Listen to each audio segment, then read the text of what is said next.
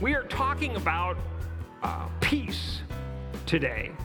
And um, I'm a child of the 60s long hair, big beards, rock and roll music when rock and roll music was good. Um, and one of the iconic symbols of the 60s. Now, I know it existed before the 60s, but it really became one of those symbols that um, kind of shows itself in the 60s was that, that old peace sign. It was on posters, it was on album covers. Wherever you went, people gave you the, the peace sign. The problem in the 60s and the peace that they wanted, they tried to find their peace uh, in the music that they listened to. Uh, that I, let me, that I listened to. Um, they tried to find their peace in uh, free love. They tried to find their peace through the illicit use of, of drugs. They tried to find peace by their marches against um, the establishment, whatever that form that, that that came into. That peace sign showed up everywhere. It was an icon of the kids of the 60s and then on to the 70s. And the amazing thing is today, if you watch television, if you um, look at the, the world news and they uh, go, go around and they show you groups of people, especially younger people, they aim the camera at them. And one of the responses that those kids will give, even the adults will give, is to give the peace sign. Now, I don't know if they know what that means, but that's a common response. Maybe they want to show themselves like they're Americans because Americans do this. Or it can may possibly mean that deep down inside there is a longing for peace.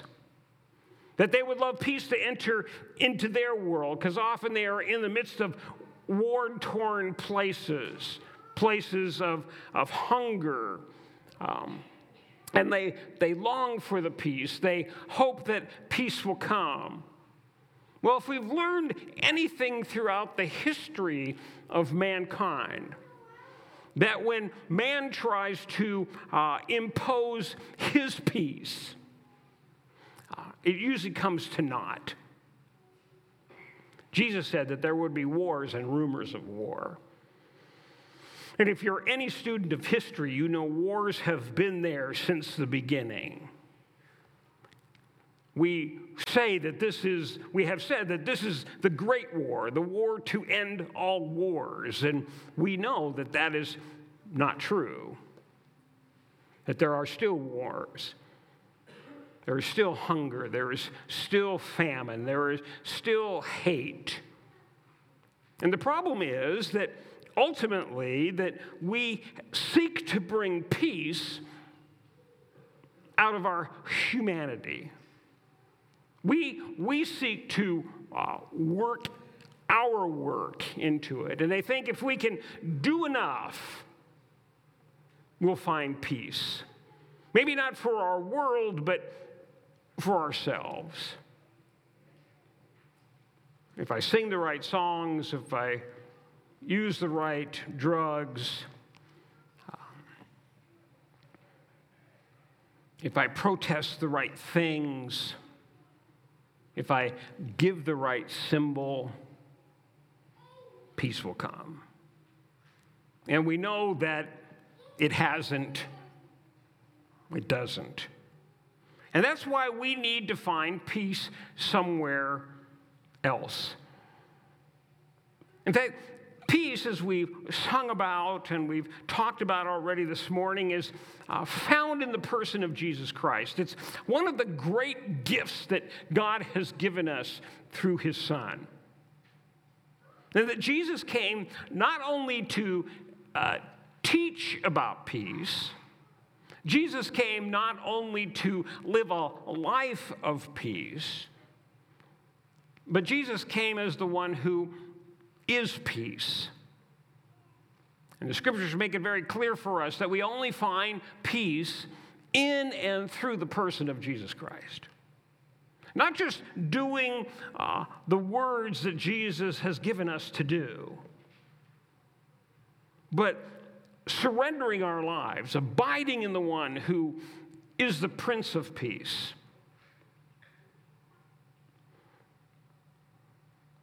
I was getting a little worried when John was up here. Thought he was going to preach my whole sermon today, taking all the good scriptures. Um, but there's great truth in that. In the person of Jesus Christ, we, we find that peace. The, Paul, the Apostle Paul writes in Ephesians chapter 2 that he is our peace. And if we want to know real peace, we do so by giving ourselves to Him, by surrendering ourselves to Him, by coming under His leadership. And it's only then that we find peace. We'll never really find peace in our therapists, so they may help. We only find peace in the person of Jesus Christ. We may find peace in the quietness of a sanctuary, in a uh, low lit, candle lit room. We may feel it at peace. But it's only in the person of Jesus Christ. As we as was read for us in Isaiah chapter 9, we are told by the prophet that Jesus, this coming Messiah, is the Prince of Peace. He rules over it. And the good news of, of Isaiah 9 is that um, his kingdom will be a kingdom of peace, and it will have no end. His peace will rule forever.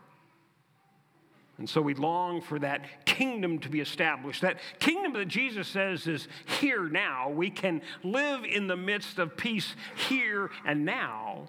But it's going to be fully realized down the road some when we dwell in that kingdom before our Lord. He is the Prince of Peace. And not only is he a Prince of Peace far, far off in the heavenly somewhere, but we, as was read for us in, in Luke chapter 2, that Jesus entered into our world. We call it the, the incarnation, that the Lord, uh, the second person of the Trinity, left the glories of heaven and came and put on human flesh. He was incarnate. God was in our midst. We could, as the Apostle John, and we're reading in First John, we can they could hold on to him, they could hear him, they could see him. It was the angels that um, proclaimed for us that uh, we can have peace because of the one who is impacting, invading our world. Jesus, when he came to earth, was the incarnation of peace. When we looked at him, there was peace. When we listened to him, there is peace.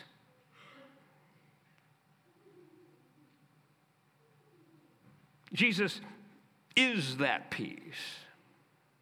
If you're longing for peace today, you uh, are ultimately longing for the person of Jesus Christ. I think we all need peace at some place or another in our lives. I don't know how it is here in South Dakota, but in growing up in the cities that I lived, we had these um, well, you have them here, but probably not as big as Southern California. You have shopping malls, three story events that are filled with stores from one end to the other. And if you go at Christmas time, it is a shoulder to shoulder uh, bumping into the people around you, and the carols are somehow playing way above. You can kind of hear them, and there are long lines of snotty nosed kids standing before, waiting to go see Santa and get that, what will become a very sticky candy cane.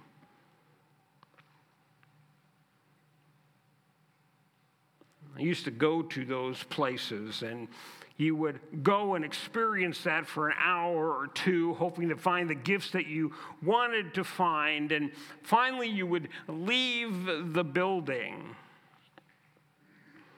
And there would be this huge expulsion of air from you. What did I just experience? This can't be right. I remember sometimes going and sitting in the car and just holding onto the steering wheel and kind of looking straight ahead and just afraid to go anywhere. The things that the world offers doesn't bring peace. In fact, the world seems to rob us of peace. And that's why we need to focus on the person of Jesus. That's why you need to surrender your life to him, or as we say, would, you would invite him in. You would uh, invite him into your heart, your whole being. And only it's by his presence, by the presence of the Spirit of God in us, that we can know peace. He is the Prince of Peace. He is the one whose arrival incarnated peace in our midst. He is the one in John chapter 14 when he's speaking to his disciples close to the time that he is going to uh, give his life as the sacrifice for us. He says, um, I give you peace, not as the world gives, but I give you my peace. The disciples did not know that in a few short hours, everything that looked like peace would be robbed from them, ripped from them. But Jesus says, as you follow me, as you are one of my disciples, I give you peace, not as the world gives, not a transient peace, not a peace that's based upon circumstance, but a peace that is lasting, a peace that is mine. In fact, in some sense, Jesus says to him, says to them, I give you myself. I abide in you, and you abide in me. That peace is available for us as we follow Jesus. Even in the midst of a hectic and crazy world, we can have peace as we abide in Jesus and let Him abide in us. The Apostle Paul wrote to the Philippians and he said, uh, Don't be anxious, don't be worrisome. But let your requests be known to God. And the peace of God that surpasses all understanding, all comprehension will guard your heart, will guide your heart. He goes on a little later and he, and he writes and he says, Think on those things that are good and perfect and wholesome. And you will have the peace of God. You will have peace with God You'll be able to stand before the Holy of Holies. As Matt reminded us in his prayer of coming before the one that when Isaiah came and, and trembled, he said, I'm ruined, I'm undone, I am a man of sinful lips, of a people of sinful lips. I, um, I'm a dead man. But the Spirit, the angels take the, um, that representative coal from the, um, from the fire before the Lord and touches his lips. And um, and it is said to him, Your sins are forgiven. Essentially, be at peace, Isaiah. Your sins are forgiven. And when our sins are forgiven, we are ones that we can have access to God through Christ and we can know peace with God. We don't have to hide ourselves from Him. We can open ourselves to Him and we have peace with Him. He welcomes you. As we told the kids, He loves you. God has chosen. Wrap your head around that. God has chosen to love you. He didn't have to, He chose to. we can have the peace with God and the peace of God. It can, as we said, wrap up and guard our hearts.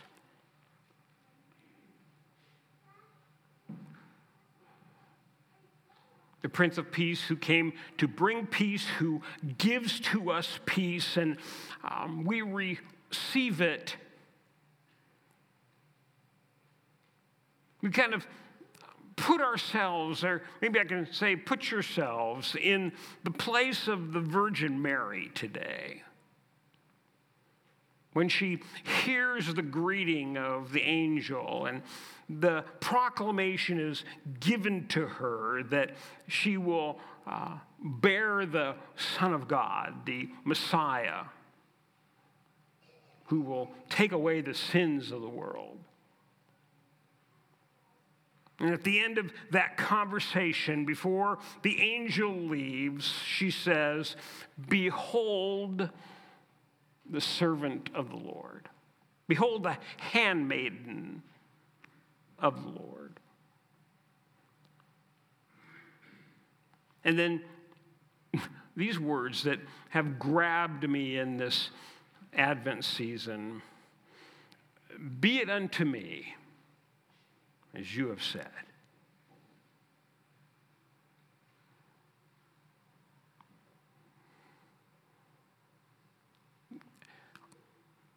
Those are tough words.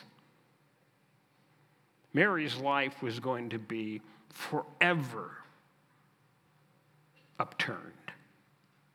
We watched the video this morning of Joseph's struggle. What do I do with this woman that I have, love, but yet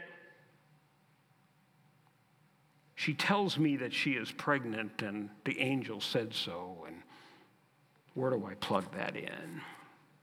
Mary's world is forever turned over. It was not going to turn out like she had planned as a little girl, or that her mom and dad had planned for her. But she stands before the representative of the Holy One and says, Be it unto me as you have said. Whatever that means for me, do it.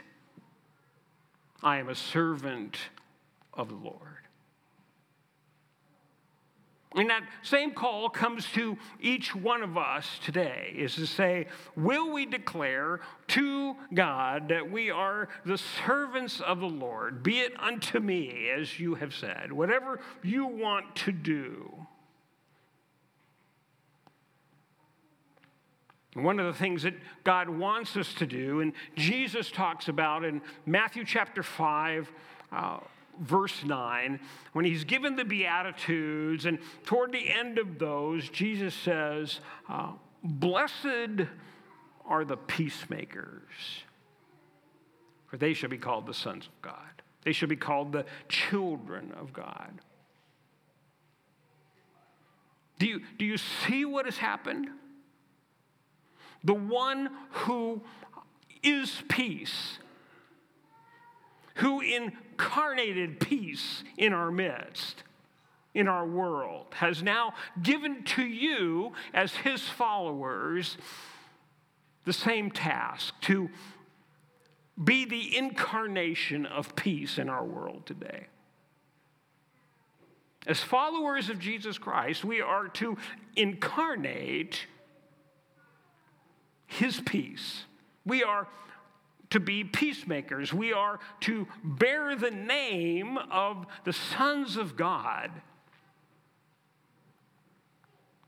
as we seek to make peace in our world. Bringing people in relationship with God doing what we can in the midst of our lives, in the midst of our families, in the midst of our jobs and school, to be those who speak peace, who live peace. That's our task. That's your task. To live out the reality of Jesus in the world today. To keep that advent going until that day when Jesus returns.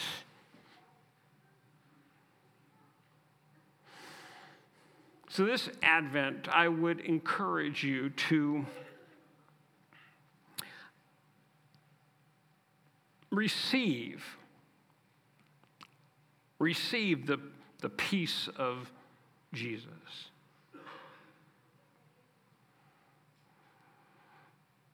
I would encourage you to live out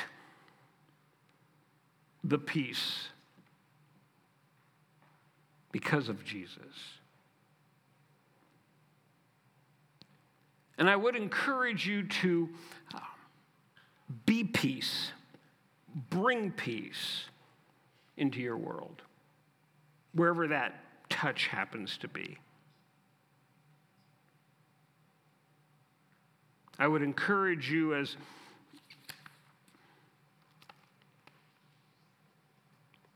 I would just encourage you, all of you, to receive God's gift.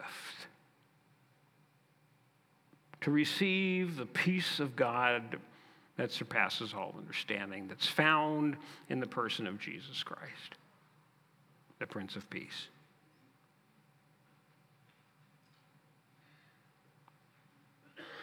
And to give that gift, gift to. Speak peace into your world. Determine every morning that you will be a peacemaker. Change your world. Don't bring chaos, bring peace. Speak the kind word. Give that loving embrace. Seek to break up the turmoil between people.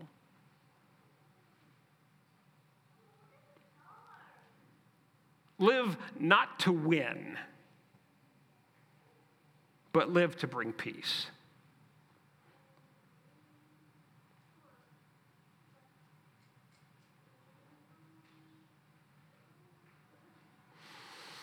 I kind of wonder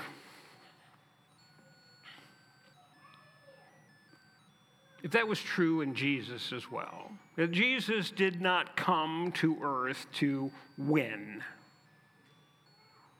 He didn't finish on the cross and go to the grave and see the stone rolled away and be resurrected to newness of life to say, We won.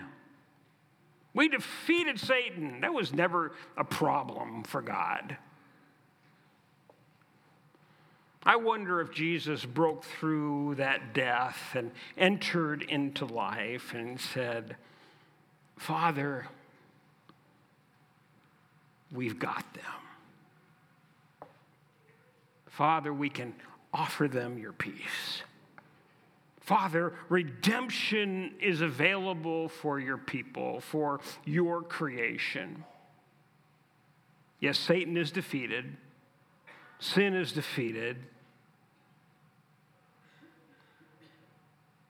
But Heavenly Father, let now the people, your creation, experience your love and your peace.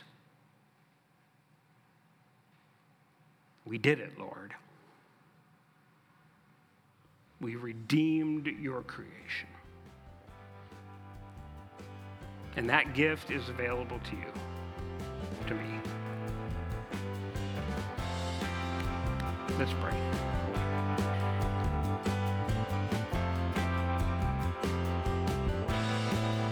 We hope you've enjoyed today's message. If you would like to know more about Bethesda Church, you can check us out on the web by going to our website, which is BethesdaMB.org. That's Bethesda, M as in Mary, B as in boy.org. Or check us out on Facebook by searching for Bethesda Church of Huron. Have a blessed day.